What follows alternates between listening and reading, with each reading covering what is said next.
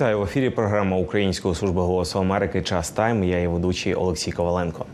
За повідомленнями ЗСУ, ввечері 14 січня українські військові збили над акваторією Азовського моря російський літак А-50, а також підбили Іл-22. Ці літаки були ключовими для координації російських сухопутних операцій. Експерти називають можливе збиття А-50 дуже оперативно важливою втратою для росіян. Видання Форбс підкреслило, що цей день може стати найгіршим для російських повітряних сил на за 23 місяці з початку повномасштабної війни Росії проти України. Вашингтон Пост наголосив, що саме ці літаки були основними інструментами, які допомагають організовувати пересування Росії на полі бою в Україні. А видання Financial Times прогнозує, що у разі, якщо повідомлення про збиття підтвердиться, це стане значним поштовхом для українського контрнаступу. І до інших новин в понеділок, 15 січня, у штаті Айова відбувається перше голосування на президентських виборах у США 2024 року. Наразі це партійні вибори. В Айові вони називаються кокуси.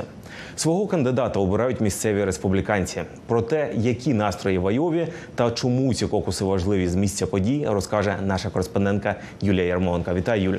Юля, можеш розказати, які настрої сьогодні в Айові Вітаю. та як власне проходять кокуси?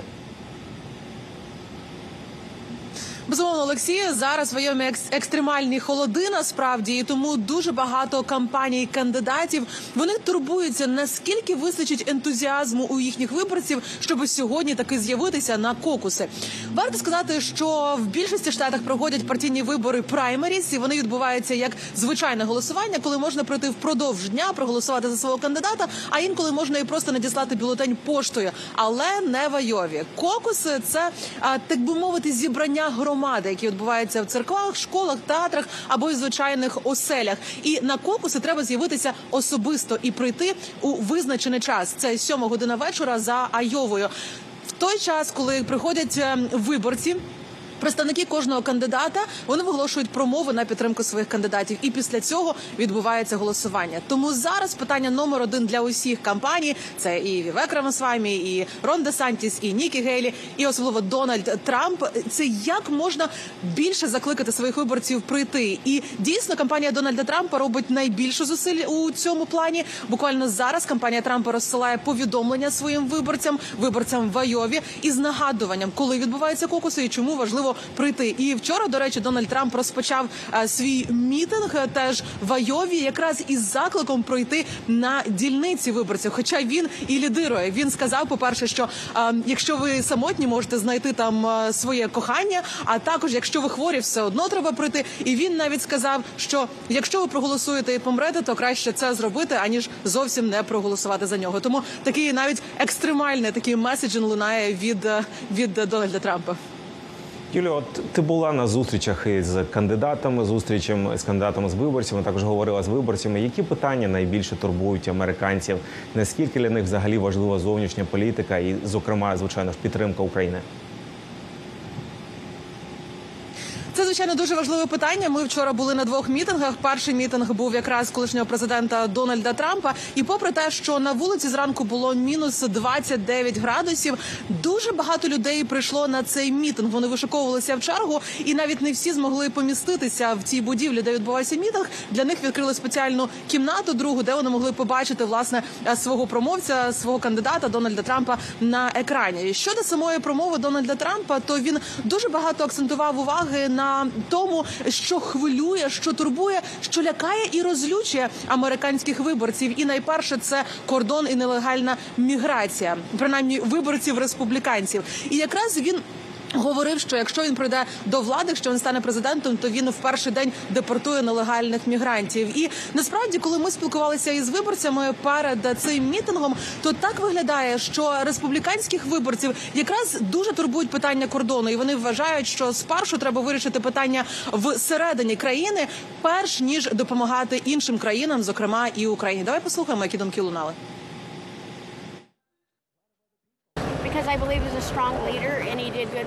Я вважаю, що він сильний лідер. Він гарно впорався у перший термін і буде ще кращим у другий. Він потужний світовий лідер, і лідери інших країн його поважають. Якщо він каже, що зробить щось, він це зробить. Якщо він каже мені, що він депортує тих людей, закриє кордон, я вірю йому. Так і буде. Які питання для вас мають найбільше значення? Національна безпека країни закрити кордон, щоб ми могли бути в безпеці всередині. Не може бути безпечної країни без надійних кордонів.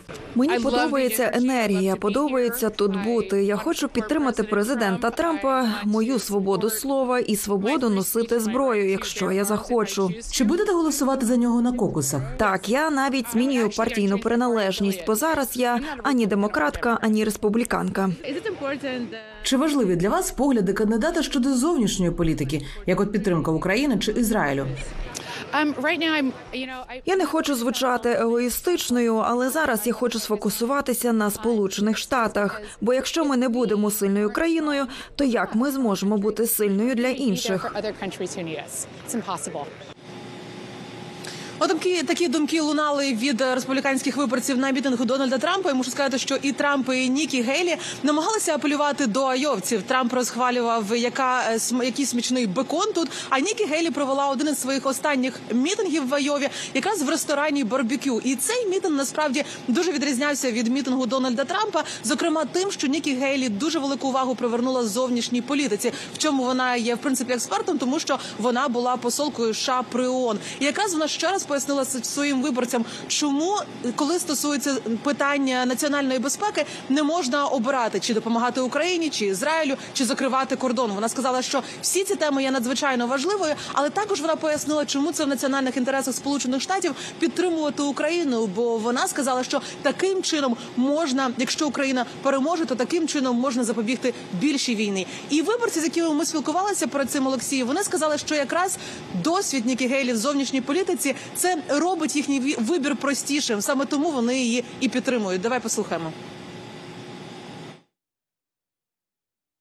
Oh, I like her experience. Uh, Мені подобається її досвід у міжнародних справах, і нашій країні це дійсно зараз потрібно. Вона перевірений лідер у своєму штаті, і загалом вона здається хорошою кандидаткою. Um, she's just she just seems like an all-around good candidate. I think she have good chances to be elected. Я вважаю, що вона має хороші шанси бути обраною. Мені подобається її політика, її погляди на війну в Україні. Я сподіваюся, що вона покладе кінець цій війні, що Україна переможе, і для цього я тут. And that Ukraine wins, and that's why I'm here. Союзників можна підтримувати різними способами. Не обов'язково надсилати гроші. Краще надсилати спорядження, каже Нікі. І я це підтримую і з нею погоджуюсь. Її меседжі щодо зовнішньої політики дуже важливі, зважаючи на глобальну атмосферу.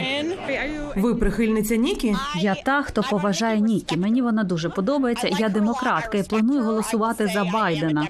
Але я поважаю її як жінку, яка бере участь у перегонах. Я погоджуюся із деякими її поглядами і вважаю, що вона це добре для демократії. І я пишаюся, що вона бере участь у перегонах.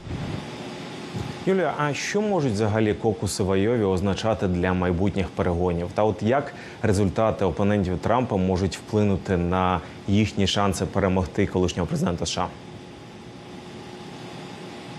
Олексію, Айова, звісно, дуже важливий штат, бо перший задає тон власне перед виборчим перегоном, але Айова не вирішує все. І буде дійсно важливо побачити, якими результатами закінчиться перегони в перших трьох штатах: це Айова, Нью-Гемпшир і Південна Кароліна. І зараз дійсно Дональд Трамп попереду. У нього приблизно 48% підтримки. За ним Нікі Гейлі 20 і 16 у Рона Десантіса. І якраз буде дуже важливим, наскільки зможе Нікі Гейлі або Рон Десантіс якраз і зменшити цей розрив е, із Дональдом Трампом. І якщо, наприклад, це буде Нікі Гейлі, їй вдасться здобути досить велику підтримку в наступному шансі е, в наступному штаті в Нью-Гемпширі у неї досить гарні показники і набагато кращі ніж в Айові. Тому це може дати поштовх і її кампанії. Але знову ж таки наразі є лідером Дональд Трамп, і невідомо чи хтось із кандидатів зможе е, все ж таки перевагу цю зменшити.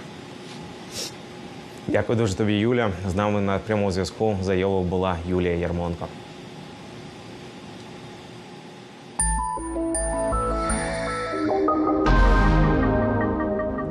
Президент України Володимир Зеленський зустрівся в понеділок, 15 січня, з президенткою Швейцарії Віолою Амгерт. Після завершення зустрічі вона заявила, що Швейцарія готова на прохання Зеленського провести конференцію по миру в Україні на найвищому рівні. У рамках робочого візиту до Швейцарії Зеленський також проведе двосторонні зустрічі з представниками ЄС і НАТО. Напередодні у швейцарському Давосі, де зараз проходить всесвітній економічний форум, відбулася четверта зустріч радників із нацбезпеки щодо української формули миру, серед учасників якої була 81 країна та міжнародна організація. За деталями подій у Швейцарії слідкував наш європейський кореспондент Богдан Цюпин. Вітаю Богдана. Богдане, можеш розказати, що відомо про плани щодо конференції по миру, про яку домовились лідери України та Швейцарії? Про плани і бажання України скликати таку конференцію, яку е, українські представники найчастіше називають глобальний саміт миру. Е, про такі плани ми знаємо давно, вже багато місяців. Е, Україна заявляла, що хоче скликати такий саміт миру. Навіть називалися можливо приблизні дати ще навіть минулого року. Працювали групи фахівців, представників.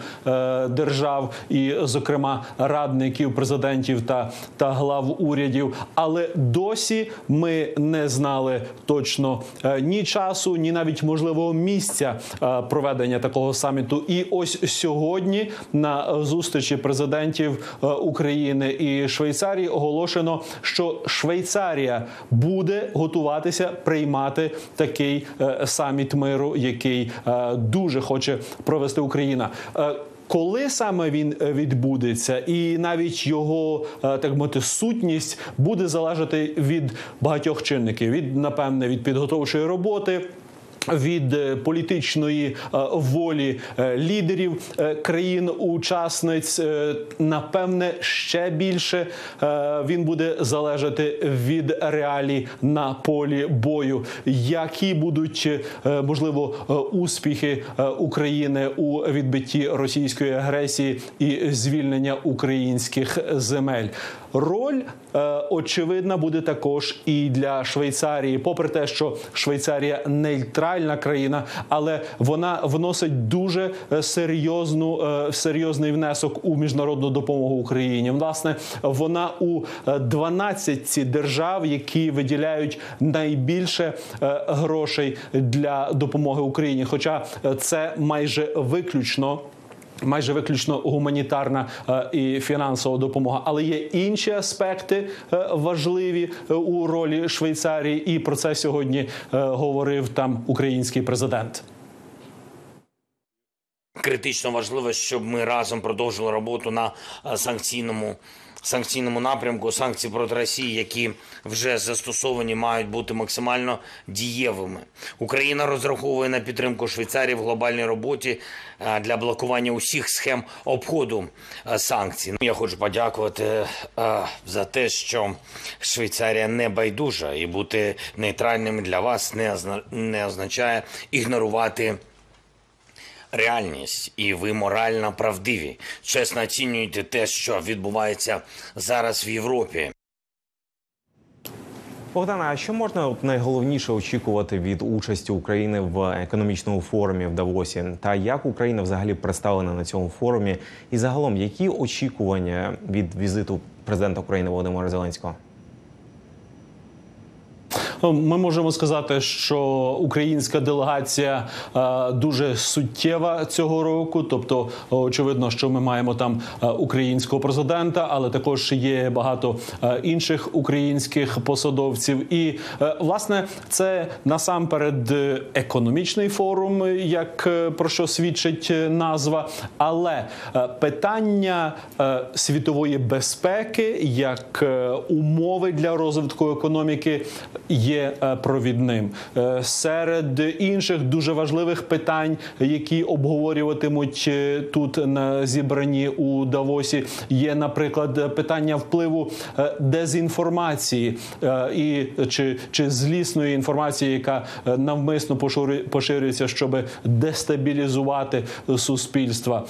Питання впливу кліматичних змін на життя людей і на економіку. Якщо говорити в вужче конкретно про е, завдання України і завдання е, конкретно е, українського президента Володимира Зеленського, то на цьому зібранні, де будуть інші світові лідери, зібрані в одному місці в один час.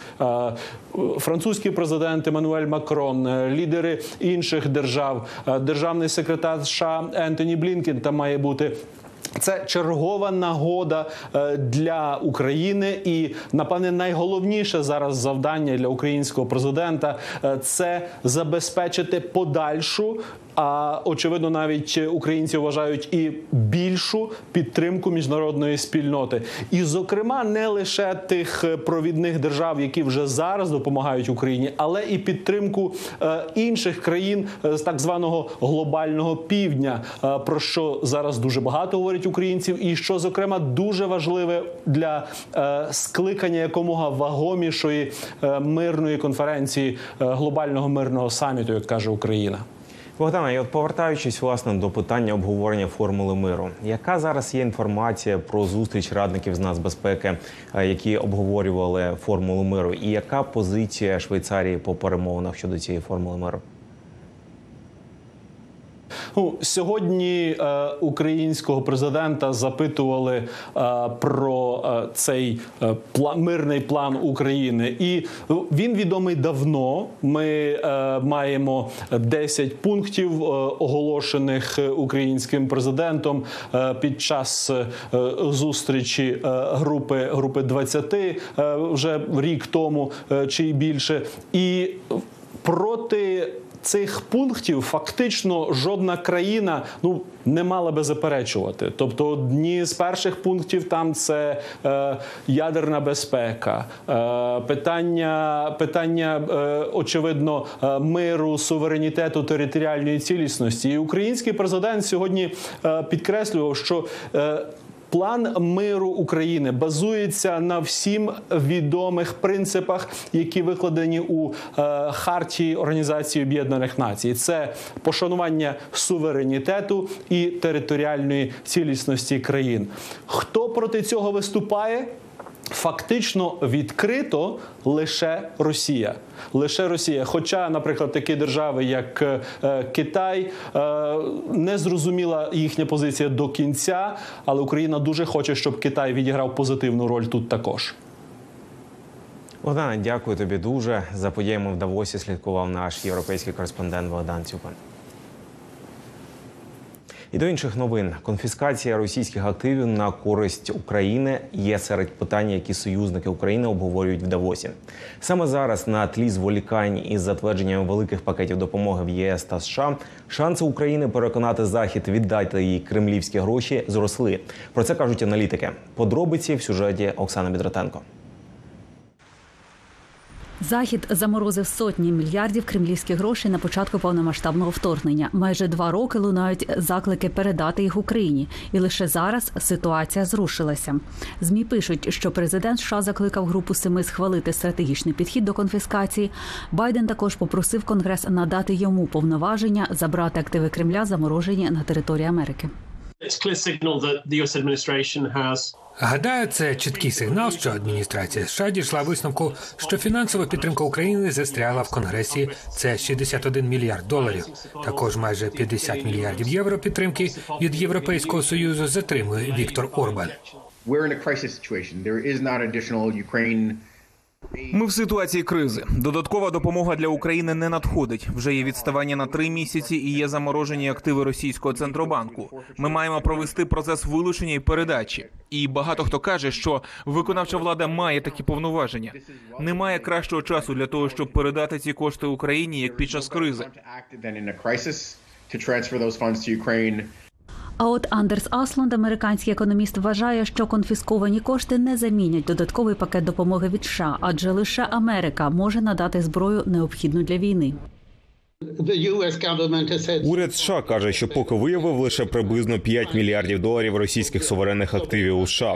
Це значно менше. Більшість російських суверенних активів знаходиться у Євроклір, європейській кліринговій системі в Бельгії. Це приблизно 200 мільярдів доларів. Тому це важливо в основному як прецедент для європейських країн.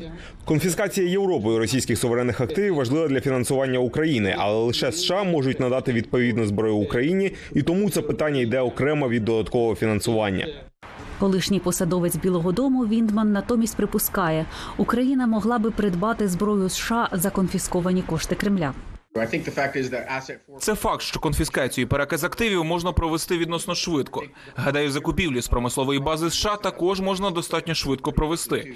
Фактично, і тут Пентагон має відіграти роль. Ви перенаправляєте певну кількість нових поставок зброї, яка йде прямо Україні. Україна платить за це, і водночас будуються спільні підприємства. Останній крок це співпраця, на яку можуть піти місяці, рік. Але переведення виробничих ліній до України не так важко зробити, бо просто змінюється джерело коштів. Україна за це платитиме, а не США. У конфіскації російських коштів є багато союзників, але є й ті, хто сумнівається. Вони кажуть про правову неврегульованість та ризики для фінансової системи. Якщо США зроблять перший крок і заберуть кошти Кремля, це стане потужним прикладом, каже Аслунд. Основний аргумент європейців, що це зашкодить євро, і якщо США зроблять перший крок, цей аргумент зникає, і тому це гарний розвиток. Абсолютно неприйнятно, щоб Росія тримала державні кошти на заході, поки вона руйнує Україну. Цей крок давно назрів. Я дуже щасливий, що президент Байден просуває це. Конгрес, як видається, переважною більшістю це підтримує обидві партії, тому це відносно легко досягнути. Еш додає, він не бачить альтернативного джерела, щоб профінансувати допомогу Україні. Як ми фінансуватимо Україну? Щорічні витрати на війну це приблизно 40 мільярдів доларів бюджетного фінансування і 60 мільярдів доларів військового фінансування. Якщо додати витрати на відбудову від 500 мільярдів до трильйона доларів, загалом треба сотні мільярдів доларів щорічно на наступні 10 років. Де знайти такі кошти? Якщо їх не знайти, Україна зазнає поразки, і це буде великою загрозою для безпеки НАТО та Європи. Якщо є політична воля, закони можна змінити. Це реальність, і це можна зробити швидко. Союзники України можуть напрацювати спільний підхід до вилучення коштів Кремля вже в лютому на другу річницю повномасштабного вторгнення. Оксана Бедретенко, Тетяна Ворожко, Голос Америки. На російських пропагандистських ресурсах минулого року публікували сотні фейкових новин про Україну.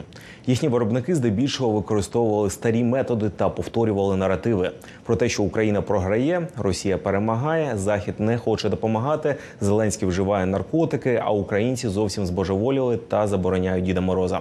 Утім, з'явились і нові заголовки. Деталі розповість Ксенія Туркова. Київ відправляє на війну дітей. Україна розробила бронежилети для вагітних. Українські біженки народжують дітей на продаж у спецбункерах у Швейцарії. Під Одесою влаштували концтабір для тих, хто не хоче воювати з Росією. А також у Мілані встановили пам'ятник Зеленському величезний ніс із доріжкою від кокаїну.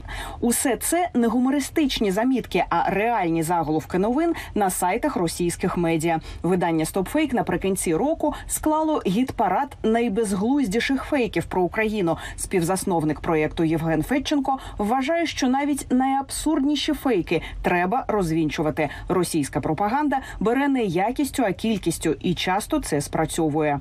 Головна ціль це виробляти їх багато і так само бомбити аудиторії з різних платформ, з різних сторін для того, щоб не давати можливість оговтатися і зрозуміти, що відбувається насправді.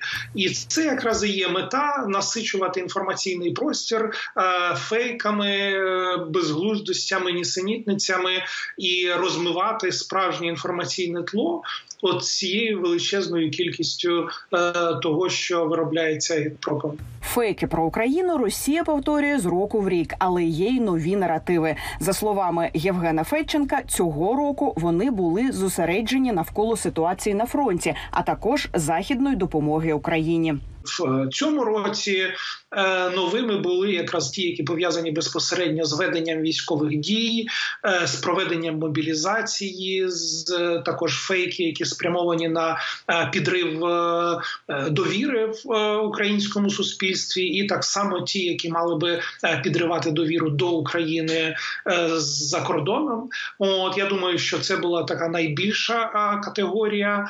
От е, тому, що очевидно вона співпадає з е, політичними і військовими цілями е, російського керівництва підірвати довіру до України як е, країни, яку потрібно підтримувати. Україна програє, Росія перемагає. Це основний наратив величезної кількості фейків. Наприклад, було багато повідомлень про те, що Захід віддає Україні зламану техніку, що самі українці не знають, як нею користуватися, тоді як Росія цю техніку рішуче знищує.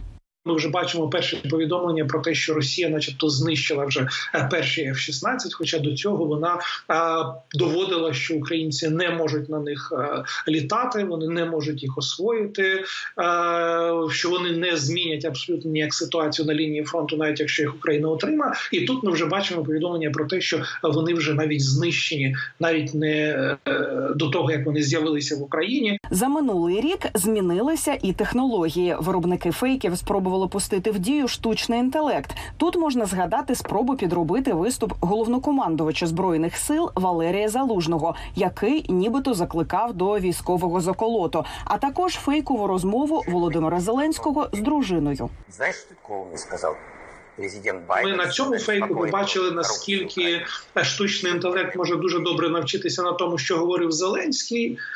І так само було дуже мало виступів його дружини, е, на яких можна було вчитися, зокрема. Е, Російською мовою, тому бачимо, що Зеленський чомусь говорить російською, а дружина йому відповідає такою ж недолугою українською, і це все разом просто не, не працює. Ще одна категорія фейків це історії про життя та побут українців. Наприклад, про те, що в Україні хочуть перейменувати зайця русака, або про те, що там заборонили Діда Мороза. Ні те, ні інше дійсності не відповідає. Все більш е, помітною також є така от побутова категорія цих фейків, які е, мають довести так мовити е, тезу про повну маргіналізацію українців, які мовляв вже настільки занурилися в цю війну, от що вони е, починають втрачати відчуття, так би мовити, здорового глузду якоїсь межі е, раціональної, і мовляв, це ще раз доводить про те, що е, їх не потрібно підтримувати, тому що вони є е, русофоби, вони знищують будь-які альтернативні точки зору. Вони виступають проти е, релігії. За словами Федченка, протидії російській машині з виготовлення фейків поки що явно недостатньо, і вони залишаються серйозною загрозою інформаційному порядку денному в усьому світі. Ксенія Туркова, Голос Америки, Вашингтон. Організація Об'єднаних Націй просить цьогоріч е, 4 мільярди 200 мільйонів доларів для допомоги українцям, які страждають від воєнних дій та переселенцям. З проханням виділити таку суму ООН звернулась до країн-донорів. 40% of the population in Ukraine 40% населення України потребуватимуть гуманітарної допомоги. 4 мільйони є внутрішньо переміщеними особами. Це крім переселенців до інших країн. Останній місяць був настільки поганим, наскільки це можливо, і це справді дуже шокуюче. Кількість атак по всій країні з боку Росії була невпинною. 3 мільйони 300 тисяч осіб живуть у зоні бойових дій, щоденних бомбардувань, у невизначеності щодо того, де закінчиться цей день. У Донецькій та Харківській областях у мороз сім'ї живуть у зруйнованих будинках без води, газу та електрики.